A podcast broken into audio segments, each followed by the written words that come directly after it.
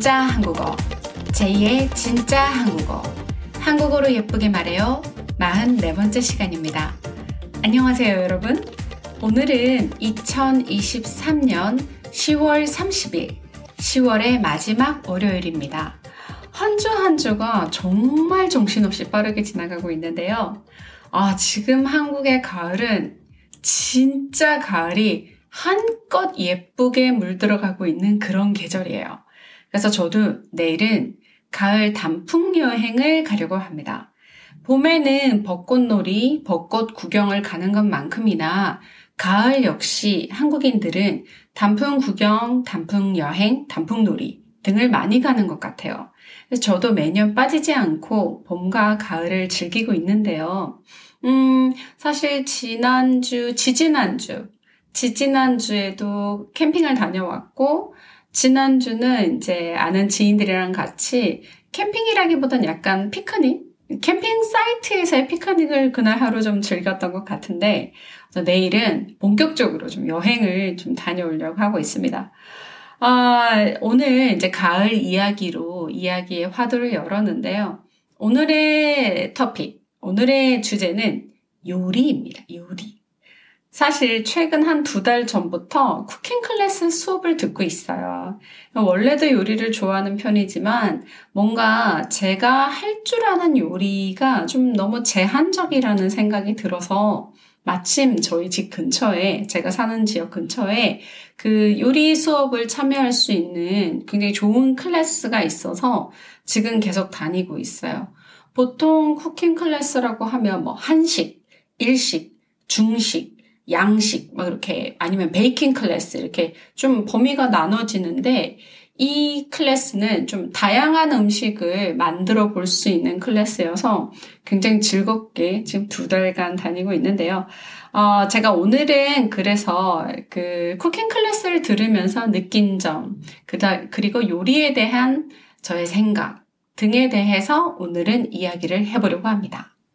여러분들도 요리 좋아하시나요? 요리를 아마 싫어하시는 분은 없겠죠?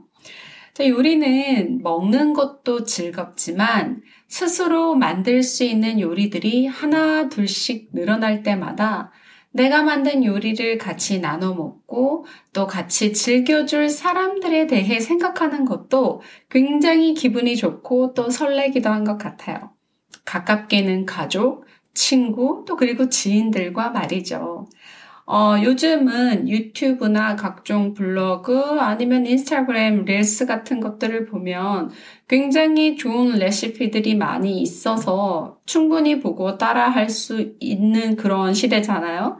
자, 뭐, 물론, 정말 그 요리 유튜버 분들도 요리에 대한 설명이나 재료에 대해서 굉장히 잘 설명해 주시고 좋은 정보들이 많은데, 이 class를 들으면서 저희 요리사 선생님께서 각 요리의 재료의 특징, 계절별 차이점, 그 다음에 손질법, 재료라는 게 예쁘게 내가 요리하기에 알맞게 바로 준비되어서 구매되는 것이 아니니까. 뭐, 물론 밀키트를 사면 밀키트는 그 안에 재료가 다 준비되어 있긴 하지만 재료를 사와서 손질을 해야 되는 과정들이 있잖아요. 그런 것들을 저희 클래스 선생님께서 굉장히 잘 이해하기 쉽도록 설명을 해주셔가지고, 최근에는 막, 어, 오징어라든지 새우 같은 것도 직접 다 손질해보고 내장을 제거한다든지 이런 것들. 그래서 굉장히 좀 재밌었던 것 같아요. 음, 어, 제가 수업 들었던 것 중에 굉장히 좀, 아, 이런 것도 있구나라고 제가 놀랬던 거, 뭐, 이미 요리를 잘 하시는 분들은 당연한 거 아니야? 하시겠지만, 어, 제가 들었던 것 중에 신기했던 것들을 예를 좀 들어보자면, 한국에서 여름에 나오는 양파는 단맛이 강하대요. 그래서 그냥 먹어도 달다고 느껴질 정도로 맵거나 쓴맛이 느껴지지 않지만 지금처럼 추운 가을, 겨울 계절이 되면 양파가 매운맛이 굉장히 강해진다고 해요. 그래서 양파를 바로 조리하는 것보다 특히나 뭐 국이나 찌개에 들어가는 양파면 상관이 없겠지만 그 한국은 나물 요리라고 해서 샐러드처럼 생채로 사용해야 되는 그 조리들이 많거든요. 그래서 양파를 썰어서 찬물에 한 5분 정도 담궈 놨다가 요리하면 양파의 매운맛을 없앨 수가 있다고 합니다. 그래서 이런 것들을 배우는 게 전 너무 좋더라고요. 또 에, 한국의 여름 대파, 그린 어니언이죠. 그래서 이 여름 대파는 또 여름에 질기대요. 이 대파가. 그래서 이 질긴 식감을 갖고 있기 때문에 대파를 이게 아무리 뭐 국요리나 아니면 전골, 찌개 요리 같은 데 들어간다고 해도 그냥 똑바로 써는 것보다는 어슷하게 써는 것이 여기서 어슷하게 썬다는 건 썰 때 그 대파 모양에서 약간 diagonal cutting 같은 느낌 그렇게 어슷썰기를 하는 것이 요리 후에 먹을 때도 익힌 대파를 먹을 때도 좀 더 식감을 부드럽게 만들 수 있다고 해요. 저도 이런 거 요리 기술에서 듣고 처음 알았거든요. 저는 요리할 때 그냥 제 맘대로 썰었어요. 어슷 써는 게 예쁘면 어슷 썰고 똑바로 써는 게 예쁘면 똑바로 썰고 그냥 그때그때 느낌에 따라서 조리를 했었는데 그래서 야채를 다듬거나 썰 때 그 함께 어우러지는 재료와의 크기 모양 이런 것들의 밸런스도 생각을 해서 어, 조리를 해야 된다라는 것을 처음 알게 돼서 굉장히 좀 신기하고 즐거운 경험을 하고 있습니다. 이렇듯 계절에 따라서 똑같은 식재료를 다르게 다루는 방법들을 수업 시간에 선생님으로부터 들을 수 있어서 조금 더 뭐랄까요, 요리에 자신감이 생기고 또 재료를 조금 더 잘 이해하게 된 것 같아서 요즘 정말 정말 요리의 재미에 흠뻑 빠져서 지내고 있습니다. 오늘 아침에 제가 평소에는 원래 그냥 간단하게 토스트나 시리얼 정도를 먹는 편이거든요. 근데 오늘 아침에는 그 potato de: rösti라고 해서 이게 스위스 요리예요. 그래서 요거를 만들어서 며칠 전에 주문해서 온 이제 어 볶은 지 얼마 안 된, 로스팅한 지 얼마 안 된, 하지만 숙성된, 어, 그 원두를 내려서 커피와 함께 아침 식사를 했는데, 레스티도 너무 맛있고, 커피도 향이 정말 너무 좋고 맛있어서, 문득 그런 생각을 했어요. 내 식탁에, 내 식탁 위에 감자 한 알, 계란 한 알, 그리고 약간의 치즈, 그리고 내가 좋아하는 커피, 이 식탁만으로도 내 하루의 아침이 이렇게 따뜻하고 풍성하고 맛있을 수가 있구나. 평소에 워낙 좀 아침을, 아침 식사 자체를 별로 좋아하지 않아서 간단하게 먹는 편인데, 어, 그래서 저는 여행 갈 때 보통 조식이, 조식을 너무 중요하게 생각하시는 분들 많거든요. 제 친구들도. 근데 저는 보통 제가 아침을 잘 안 먹기 때문에 조식이 저한테는 그렇게 큰 메리트가 아니에요. 다만, 어, 만약에 여행을 그 city center, 굉장히 큰 도시의 city center로 간다면 저는 호텔 조식을 잘 안 먹는 편이에요. 밖에 나가서 오히려 외식을 하는 편이고, 만약에 그렇지 않고 해안가나 이런 리조트 위주의 휴양지 위주로 간다면 조식을 먹는 편이에요. 그래서 그때 그때 좀 다르긴 한데, 그래서 그 정도로 저는, 어, breakfast에 대해서 꼭 먹어야 된다. 이런 느낌이 없거든요. 근데 오늘 이제 감자 요리로 이렇게 아침을 시작했는데 너무 오늘 하루 기분이 좋고 뭔가 좀 든든하고 간식도 확실히 좀 덜 하게 되는 것 같았어요.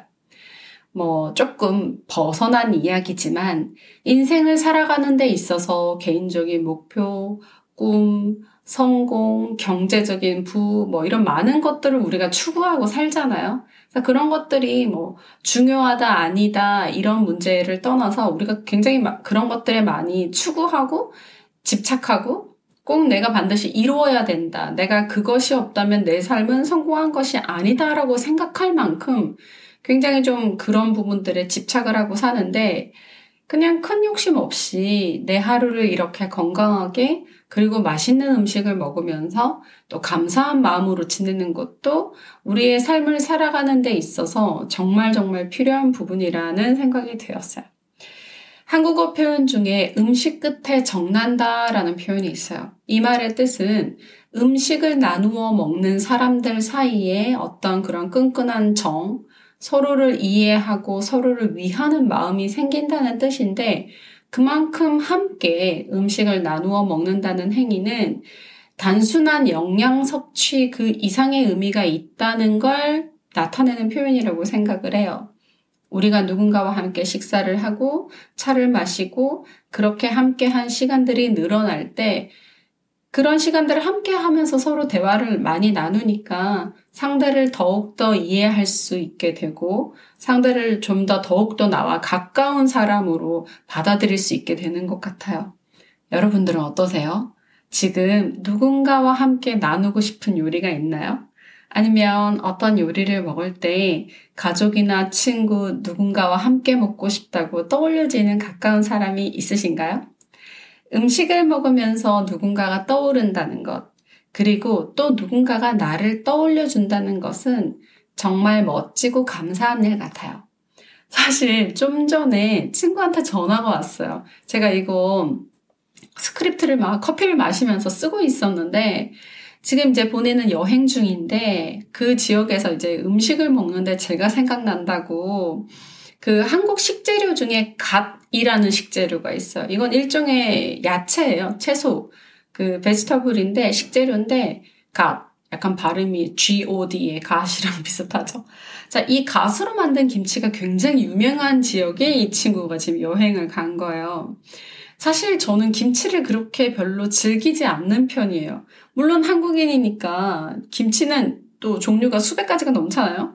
한국인이니까 또 저희 집 김치 냉장고에만 해도 굉장히 많은 여러 가지의 김치 종류들이 빽빽히 들어있거든요. 그래서 당연히 김치를 먹죠. 먹죠. 아, 김치 싫어. 이건 아니에요. 먹죠. 먹는데, 뭐랄까, 저한테는.